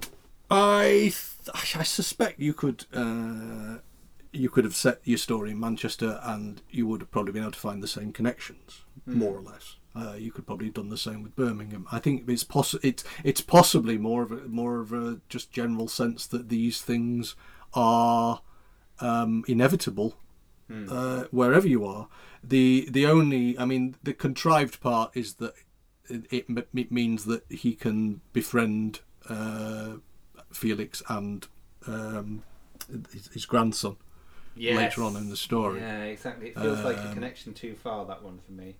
But um, but that that that's why it's the, that's the only real reason because it, it does it does surprise you when he turns out to have the allotment next to Felix's. Quite frankly. Yes, exactly. I was You like, uh huh. You know. Yeah, no, I know. That's kind of what I thought. Um, he's based on um, ex Chief Constable Frank Williamson, by the way. Okay. Um, Troy Johnson, a real person. So Hmm. very directly based on someone. Yeah. Hmm. So. There's Um, also a scene around about that time uh, where they were all watching porn, which just made me think of Doomwatch again. So you know, I, I am starting to see these things. No, of- listen. Just everyone watching porn in, in a smoke-filled room in the seventies. That's just what people did. Just get your head around it. It's got nothing to do with our podcast. I was around in the seventies. I didn't do any of that. No comment. wasn't- No comment. I just wasn't that old. oh, okay, I'll let you off. Um, the other scene I really wanted to talk about, which I think is one of the standout scenes in the whole Mm. thing, is when Nicky comes home and he hides the gun, and the gun is found, Mm. and his anarchism is discovered, and the extent of his belief in Yes. you know what's going on. You know, there's a revolution going on, and Yes. and um, and his his father basically says twat. Yes. You've always been a useless little bastard. Which of course drives a lot of the plot from that point. Yeah, but it's- Nick, it's Nicky so- being called useless is, is, is one of the, the main Yes. seeds of the rest of the story. You know. It is a seed. It's also used as an excuse by Nicky. So um, I mean, this is this is where all the parallels start to go a bit mental in my Mm. head because Nicky, later Nicky, is very much my father in every Mm. single way. Um, sort of in terms of philandering, in terms of being unreliable, being self-pitying, um, being more interested in how he's perceived, and Mm. sort of like, oh, yeah, just so much. And I think he uses the fact that he's been called useless as an excuse Mm. not to be good. Any good. yes. You fought fascism. You both did. Oh, Christ. Well, you may not like this government, but Heath and his friends aren't fascists. Aren't they? What about the police? Oh, Jesus. The apparatus of state repression is the same whether it's Heath or Wilson, Hitler or Franco. You haven't seen what I've seen, you don't know what I know. Well, I know a fascist state when I see one, and I know a democracy. Democracy? They've made a mockery of it. They've only two uses for democracy one for collecting money, two for keeping people quiet. It's called repressive tolerance. Now, never mind that shite. I want to know about this gun. It's best you don't know. Well, you brought it into my house, didn't you? It was used on the Spanish embassy. well, they managed to keep that quiet, didn't they? Yes, they did. For God's sake, Dad, there's a revolution going on. Oh, what? The police commissioner's house bomb. Nothing in the papers. The attorney general's house bomb. Nothing. As if it never happened. Hoping it'll go away. How do you know all this? I know, that's all. You useless little bastard. I should have strangled you at birth. You think you're going to get away with this? Oh, that's it. You've wasted your life. You've threw it away. It's funny because watching this again now, that scene, Mm. I was more like, well, I agree with Nicky. I think not not that there's a revolution going on, but Mm. that Parliament is a sham, and that democracy is really repressive tolerance, as he says, and Mm. there is no way of changing anything, and and I I just think it's hard not to accept that the bleakness of his position as something that I, I, I stand by. I wouldn't stand by his anarchy. I wouldn't Mm. stand by weaponizing Mm. um, or trying to do anything underground because I think that's worse. Mm. But, But, I, the despair is there. Totally. Mm. Totally. And he, in that moment, he's so raw and he's like, well, there's, what can we do? I mean, they've lived through all of that stuff with the flats and all that stuff that getting almost involved in Donohue's corruption. Um, you know, it's, it's, I find it really hard to critique that in the way that I did. I remember when I watched it when I was 24, Mm. thinking, what an idiot. Now I'm like, no. Because I think I was probably like young Nicky at the time. Mhm. Very strong firebrand Labour. We can change Mm. things. New Labour's on the horizon. Mm. You know. In fact, it was the time. It was really interesting because I worked for a management college at the time, and Right. at that time in '95, when this was no '96, when this was going out, um, I used to see the Blair cabinet that that came to be come to my college in Oxford because Mm. they were all trained by by people at my college in Oxford. So I'd see people like David Blunkett and all these other people who were all being trained at that time for government by Yes. These business lecturers. And it, it was so so it was really close for me this idea of this new labour being created, and part of it was Mm. created at the place where I worked, which is Mm. weird. Anyway, Okay. ha. right. Should we move on to seventy four? Well, I, I think there are a couple of uh, key points uh, from 1970. Uh, that, that, Okay. uh, from a, from a from a, a po- point of view is where some, somebody refers to Nikki in a previous incarnation, which just made me smile. Oh, I see. Because of the Doctor just, Who reference. ju- just because ha ha ha because that's Yes. the kind of stuff that I pick up on. But I think there's a fascinating uh, bit where uh, Nicky and Geordie are uh, photographing the homeless. Yeah. And Geordie actually basically uh, they have a conversation about the reasons people end up homeless. Yeah. Uh, and what the system does to make that happen. Yes. And Geordie, Geordie specifically says at one point, nobody has to sleep under a bridge. Which, considering where his life goes over the Yeah. course of the, the rest of the episode, you also get in this episode uh, the the seeds of Tosker's uh, Bef- before we move on business. to that, before we move on to that, can I just carry on with Hmm? the tramps thing and just to say, did you spot that they actually have Walensky as one of the tramps in Longshot? I didn't notice that. Yeah. but, he, but that was his. It's from him owning the shop and then Yeah. having the cake with Geordie in the Yeah. previous episode. You see him. You see him briefly in Longshot. He's not. Ah, right. He, Geordie doesn't recognise that he's there, but he is there, Oh, and right. that's also this thing about. I think you become invisible when you're homeless. I think that's kind of also. It is kind of weird because I, I I have a vague memory now. You mention it of spotting him, and then but obviously I didn't Yeah. make the connection at all. Yeah. Yeah. And then Anyway, uh, and then and and you also get this is this, this is the 1970 is the point where Tosker buys a shop. Yes. And, and Bankrolled so the by Benny. The the seeds of the seed well yes indeed but uh, the seeds of his growth into becoming the unpleasant businessman he becomes Tory entrepreneur, yeah. because it, it basically the Tories won in 1970 we know this um, Yeah. you know and so a lot of the story uh, all all their efforts and everything like that, all the depression all the misery you know and also again at this point Mary is still not being very political you know No, well, she's got other concerns, hasn't she? Yeah. Um, yeah. Because she she goes into she's follows becoming a lawyer for a while, doesn't Mm. she? First.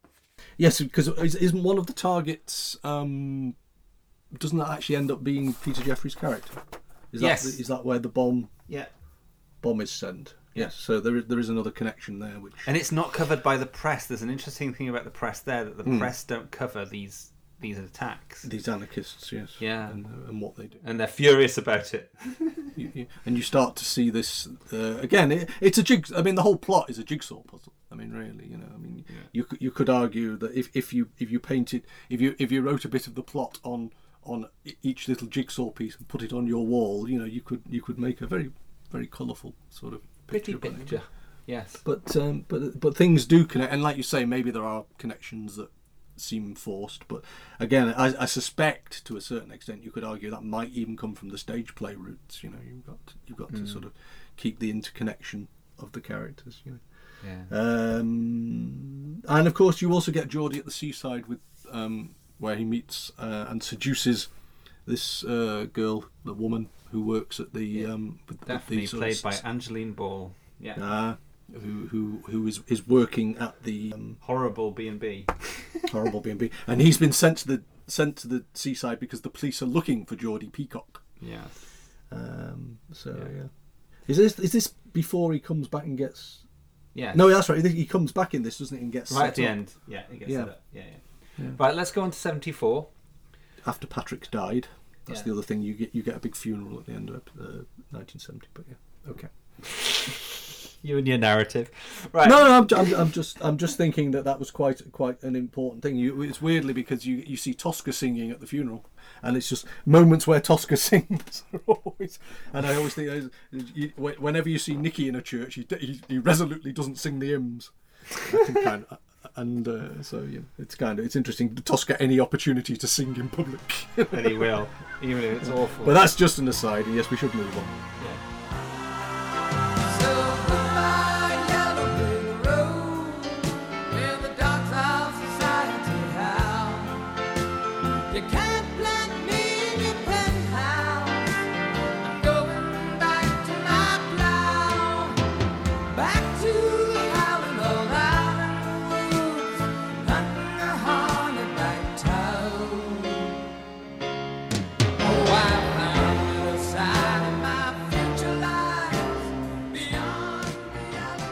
Now, do you think that because we get to 1974 and we're now 10 years into the narrative, which is episode 5 of 9, Yeah. so the first 10 years are definitely more intense than the Mhm. second 10 years, the second 20 years, really. Yeah. S- Second 20 years you can't have. Um, no, the rest of it. So, was there a question? no, I'm just saying, do you, do you sense that, that, that because there's so much story in episodes 1 to 5, Yeah. and yet and and yet in the course of the following four episodes you cover twice as much time and do you feel do you feel that that is that feels the right balance if you like do you feel It does to me, but I think what's also interesting is the direction in the fact in the in the sense that Pedr James directed the first five, and then Mm. Peter Cellan Jones directed the next four. Right. And I think there's a definite change of feel between those directors, and I think that's partly because Peter Cellan Jones was directing more about the time he knew. Maybe Pedr James was directing more about the times that he Ah, okay. knew, sort of like when because Mm. he was older. Um, and I just I just find that there is a slight change in style, but I I love Mm. them both equally, but in different ways. Mm. I was just thinking that ultimately, in terms of the fulcrum of the series, episode five is the midpoint. And and there's a lot more plot in the first part than the second part, or is there? That's the thing. I mean, because there's an awful lot of plot in the second part, and it's told over four I hours. think I think the first part, the first half is more about the housing policy in the north and the Met corruption, Mm. and the second half is more about family and personality and relationships and character, and but it's all affected by everything that happened before. So You see, I, see, it's interesting from my point of view that I actually, uh, it's one of those strange notes you write in the margin when you're going through this. But I feel that this episode five is the Peter Vaughan episode. Weirdly, Well, the scene I wanted to pull out was the one where um, Eddie and Felix are talking about um, Arthur Watson's seat, Mm. and he asks him what happened to that lad who went to London, and that fa- that brilliant line, which is perhaps one of the best delivered lines in the whole thing. He says he got taught a Mm. lesson he never forgot, and, and it's just oh, it just sends shivers down my spine because that was that was the thing that turned him away from politics and made him realize that he, it, he couldn't make a difference. But then they become like little young men again in that scene, don't they? Because Mm. they agree one more try, you bugger, Mm. you know, and they um, and they talk about how they used to fight, fight lads in the big market and all that. Mhm. And they're suddenly the the years fall off them, and the way that Oh, yeah. the way that that's played between um, David Bradley and Peter Vaughan is just oh, just I like to think that they must have had some time to work that out in rehearsal because it was Hmm. so well done. How long are you going to sit on your hands? What happened to that lad that marched to London? Eh? He got taught a lesson he never forgot. It's important, you know. Aye, I know. We're losing people, man. Young people. Working class lads and lasses. When it came automatic to us, it was in our blood, but uh, it's not like that today. You, know, you hear them. Let it all hang out, brother. Everybody do their own thing. I mean, they believe this shite because nobody, nobody says to them certain things are right and certain things are wrong. Believe it's all corrupt and all. Man, have a bloody good right to. Well, then why don't we show them it isn't, eh? It just interests me specifically. I mean, uh, sort of Bradley and Vaughan. You've got these two powerhouse actors, Yeah. and you kind of feel that this is where they turn up. I know they've been in the other episodes, but I just feel that this particular point in the story is all them. It, it belongs to them. You know. Yes. I, I, I'm, I'm just kind of fascinated by. Um, again, you know, you could argue that why aren't their names in the you know in the photo montage at the beginning, their faces in the photo montage? Because, I mean, Peter Vaughan, I mean, he's playing, he's actually playing younger than himself for most of this, isn't he? Um, as far as I understand it, I mean, he must be, you know, and uh, and again, his performance sorry, from this point on is just astonishing. Yeah, I mean he he I mean- rises in this from this point on, and he just becomes abs. Every scene he's in is just totally, utterly gripping, and he's just astonishing in the role. And I can see why he was nominated for awards. I mean, he should have won them, Mm. but but he's just so brilliant. I think the reason why he didn't is because Eccleston is, is is very good as well, and I think the vote was Mm. probably split between them. I think that's Mm. probably what happened. But um, Mm. certainly Eccleston counts Vaughan's performance as the best Mm. thing in it. He, he he doesn't think you know, yeah. It also uh, marks a change in style because it opens with a dream sequence. Oh yes, yeah. which is kind of peculiar in in this. You know, you get Geordie arriving home. He's been in prison, and and it's all a dream, and he's in his cell again. Um, And of course, then that same scene is, shall we say, mimicked later on. When uh, when he actually gets released, he, or he, and he actually comes home, and um, and things are very different to how he Yeah. dreamt them. Yeah. So you get the sort of two parallel scenes, and of course, in the middle of this, you get um, two, shall we say, variations on fundamentally joyless sex. Yes, I had a section in my notes about sex and had the Mm. different types of sex in it. and it's it's something that's probably an interesting sidebar. So, what sex was in this episode particularly? Well, there is there's basically the horrible, well, unpleasant man and wife scene with Tosker and uh, Mary. Of course, yes. basically saying my house, my my, you know, and she's saying it's our home, and and you know, you, you, he, he would pay other women, and and she Yeah. expects it for free, kind of thing, and you're ripping me off, and all this kind of, and this massively unpleasant sex scene follows, uh, which basically, in many ways, in in one sort of minute long sequence, just basically shows you how how unpleasant their marriage has actually become. And I, You know, rem- I imagine there's a lot of people watching that who had a very uncomfortable moment. A lot of couples watching that, thinking about their lives and stuff. Oh, yeah.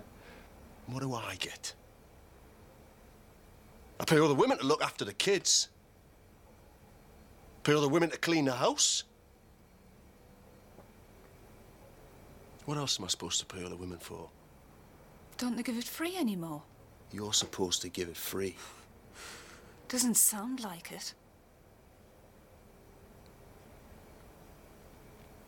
Look, Mary, actually, I don't care what you do anymore. Yeah. And it, and it kind of runs in parallel with with uh, Geordie being seduced by the, the girl who now lives in his old flat. You know, so Yes. so so the kind of I mean that's possibly joyless too. I don't I don't really know, but possibly less joyless. I don't. I, I just thought that the the two parallels in the middle. And again, this is interesting because if we is this this episode would be where there was the break and they went back to the beginning, wouldn't there? No, I think after. was- Did you say after, was it between five and six? Did you Yes, say? they were meant to have three weeks off, and instead Right. of having three weeks off, they filmed this episode one again, and the actors Ah, were like, right. "What?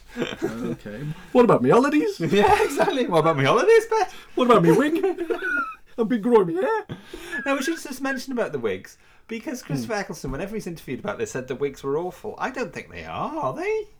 They're not. I think they photograph worse than they film. Oh, okay. And so what it is, I think possibly it's just that you get lots of embarrassing. You know how that thing where you see pictures of yourself when you when you're 18 and you think, Yeah, I think "Oh, that's all well." it is, though. I don't think they're bad. Yeah. That's No, what I. and I think they're actually convincing. It's just that I think certainly for Daniel Craig when he was James Bond, the pictures that kept popping up Oh, of of him wearing massive, massive wigs was probably a bit uh, okay. Yeah. But I mean that that they no, I think I think actually the, the continuity must have been a nightmare, quite frankly. Yeah. To, uh, in terms of the hairstyles, but I imagine that's why they pay people. You know. I want to talk about the scripting um, between the scenes with Mary and Anthony, and you Okay. see Tosker as the angry father wanting him to drum when he just really wants to drum himself. And how many times have I told you, lad? And all Mm. this, and and he's saying to Mary, he doesn't try. And Mary has Mm. that brilliant line. He doesn't want to keep coming second at being you. He wants to come first at being himself. Oh, and I just think Peter Flannery, you are a brilliant writer. Honestly, Mm. that is just. Do you remember how we were saying one of my biggest problems with GBH was that it just wasn't quotable at all, Mm. and there was just so little there to quote. I Mm. find this to be the complete opposite, and had this issue Mm. as I did with Fortunes of War, of just wanting to write every quote down. Well, And- as in terms of them two being t- as two writers, Yeah. I mean, you you get. I mean, the idea is that I mean, certainly uh, on Merseyside, you know, the Merseyside poets, the the to a certain extent, the Irish poets, to a lot of Irish community in in Yeah. Merseyside. Uh, the the writers who lived there were constantly picking up on little bits of dialogue here and there. The same with with Flannery in in in Tyneside. The same with Alan Bennett. You know, they all will say that they've pick they pick up bits and pieces from people. So you could argue that maybe maybe in GBH, the, the by that stage, uh, Bleasdale wasn't hanging around as much with people who spoke those sort of those ways, if you like. So maybe. No, there's no excuse for not having quotable dialogue in your drama. I'm sorry. However, I'm sorry. I'm not buying that argument. No, I. I, I, I just mean it's it's, it's just as as a as a purely, you know, from a writing point of view, sit, sitting in, in cafes and bars and hearing people speak, Right. is is very much part of the game. And if if you if you get to a stage in your career where maybe you're not hearing people in that way, maybe maybe it does make a difference in the actual words you put down on the page. I don't know. I mean, most people remember stuff from from when they were younger. You know. Uh, you remember stuff you heard on a bus once because it amused you or whatever. You just I just think there's say it. so. I mean, an, another thing that came out with that Mary and Anthony dialogue there was um, Anthony says when they go to bed, he says, "He's a bastard. It's my ambition to kill him," and Mary says, "We'll talk tomorrow. Discuss weapons." It's just honestly sparkling dialogue, Flannery. Mm. Well done, top marks. You get the in- interview with Lord Seabrook. Oh god, he's such a turd, isn't he? yes, indeed. Is And that of course Julian he's do- Fellowes? Yes, that's right. Yeah, writer of And he's- Downton. Yeah. And of course, it turns out that in the 1979 election, uh, his daughter is has obviously not fallen far from the tree, shall we say? in Oh, and of interestingly. Original episode on. one featured Claude Seabrook and Claudia as a girl. Ah. Yeah, so there you go. There we go.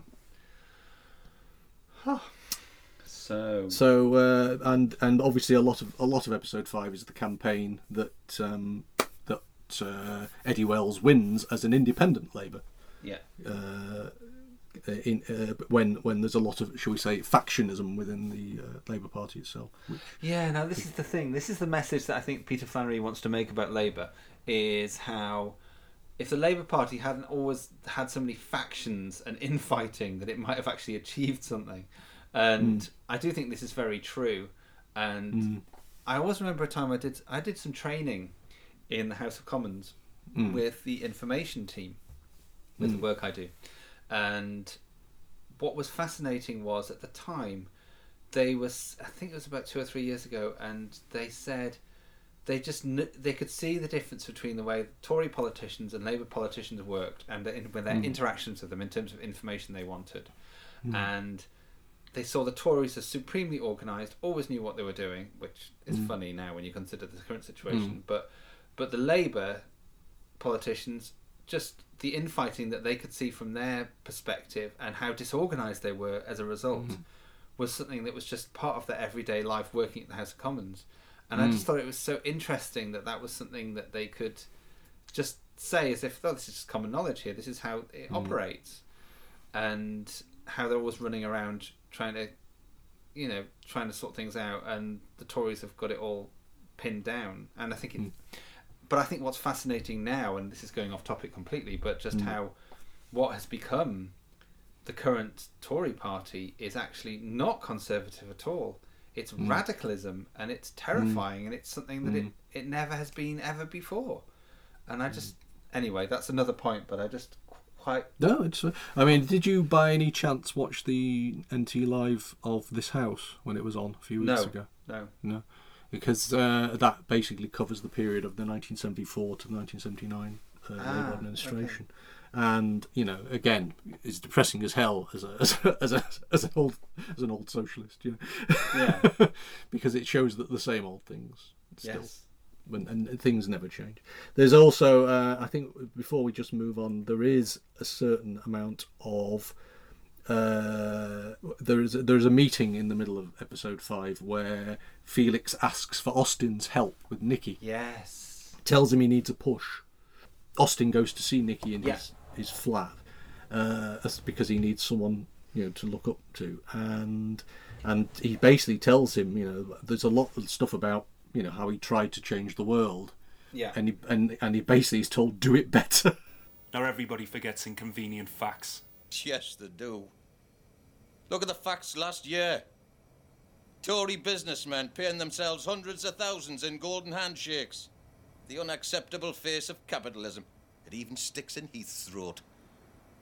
Tovey's cabinet ministers have to resign over a vice scandal. And what does Heath do about it? He sends the fraud squad to talk to me. me!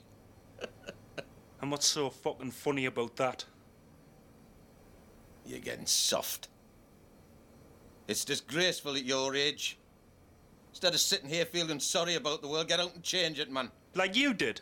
At least I tried, Nicky.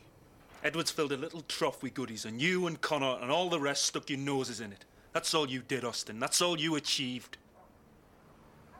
If you think I did it wrong, Nicky, do it better. Get back in the party, man. Build something up. He won't have me. You think they wanted me 30 years ago? Make them have you, Nicky. Move in on them. That's all I came to say. and then Austin, of course, is arrested and, and and is removed from the plot from that point on. Yeah. yeah. And of course, at this point, also Barrett returns from uh, Spain. Is it where he's been hiding? Yeah. So and uh, and this is this this is the episode where where Geordie goes looking for him around Yeah. London. Yeah, I think the thing with Geordie there as well is there's an element whereby the fact that he doesn't get to kill Benny is a turning point in his life, and he really wants that, and he, he that's Yes. his goal, and it's the only way he can make Yes. sense of everything that's happened. Yeah. And because he doesn't do that, I think that sets him on the path to Yes. to falling apart. There, there's a beautiful scene in that. I don't know whether we can we can f- find that, but there's a beautiful scene in that where he's refused entry to the restaurant so he can shoot him. Yes. because he hasn't got a tie. Yes, and he meets that and horrible and he runs into Tory. three Tory gits in Yes. the street I know. to sell him a tie. Oh God. Bloody Which I just think is, is a great scene in itself. Yes, it is. um, It is. What are you? What are you? Sell us your tie! Sell us your tie! Come on! How much? But first, you have to say whether you voted Tory. because I just can't let this tie go to someone who's not one of us. well, is this fellow one of us, or is he one of them? I think he's one of them.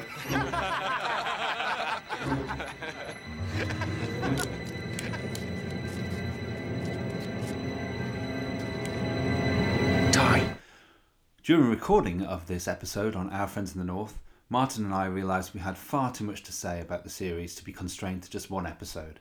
So we're going to leave our friends now in 1974, and when you join us again in two weeks' time, we'll be covering the drama from 1979 onwards.